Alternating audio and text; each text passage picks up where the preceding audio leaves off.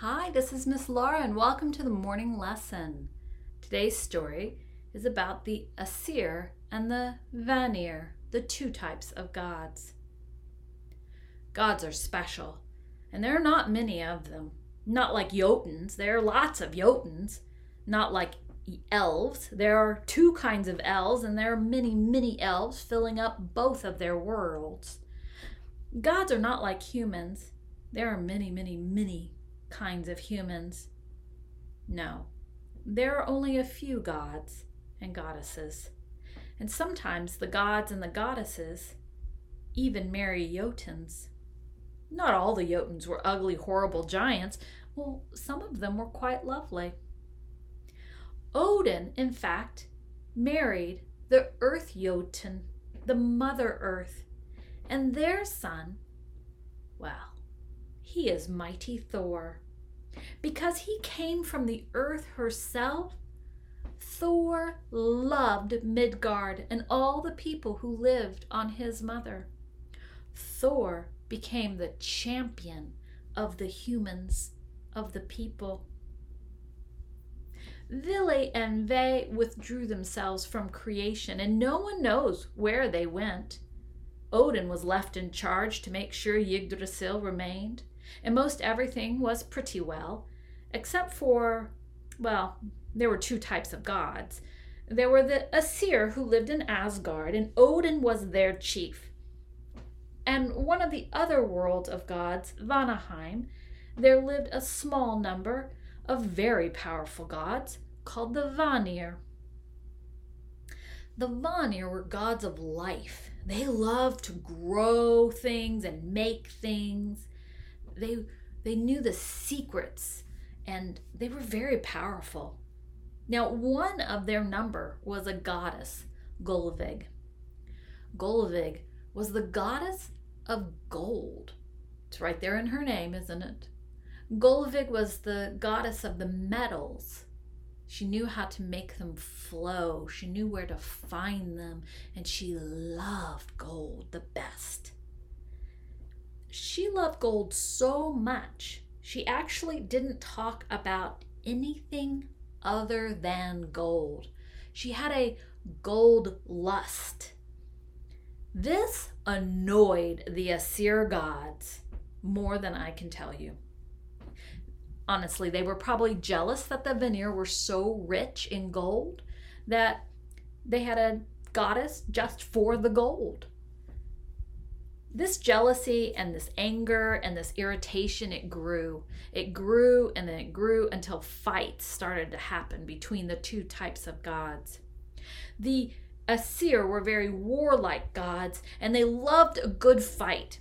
And the vanir they just wanted to putter around the garden and make things grow and dig in the dirt and um, they weren't interested in fighting. Now things got out of control pretty quick. And one day, Odin and some of the other Aesir gods were able to capture Gullveig, the goddess of gold. And I'm so sorry to tell you this, dear ones, but they set her on fire. I know this sounds terrible, and it was, but she didn't die. They were pretty surprised. So they set her on fire again. And again, she did not die. Now, the third time, Gullveig was set on fire, and for a third time, she did not die. She wasn't happy about this. In fact, she was pretty furious. And so were the rest of the Vanir. The war could have waged on forever, I suppose, but the leaders of the gods managed to find a way back to peace. It was a tough negotiation. First, the Aesir had to pay for torturing the goddess Gullveig. The price was set, and the Aesir paid it. Next, the Vanir demanded to be treated the same as the Aesir, to be thought of not as separate gods and goddesses, but equal. The agreement was made, and to seal this deal, the two groups exchanged two members so that they would now be a mix of the two. the Vanir gods Njord, the god of the sea, and Frey, the god of growing things, went to live at Asgard. The Aesir gods, Honir, the god of spirituality and poetry and passions, and Mimir, the wisest of the gods and the god of the wells and the springs, went and exchanged. When the gods gathered to exchange their people, they took a large vat, a large, like a kettle, I guess, and each god and goddess came up to the vat and they spit right into it. Out of the gods and goddesses' spittle mixed together, a new god was born, a god made both of Vanir and Aesir. The god Kvasir, Kvasir, Kvasir was born. The god Kvasir was born. Kvasir was the god of poetry and song.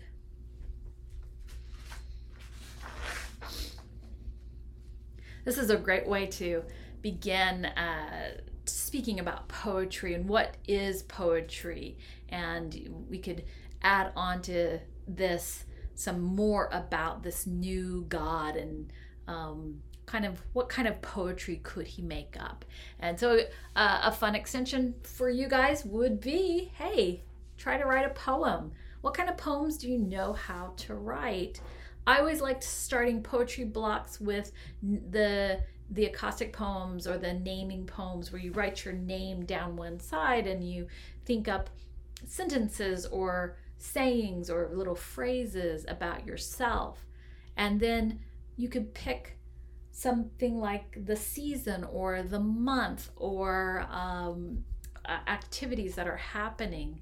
And then you can come to the Norse stories or the the stories from the native peoples that we had before and think of ideas about how to speak those stories but in a poetic sort of way and what's the difference between a paragraph and a poem uh, so that's just a, a fun way to introduce introduce that study.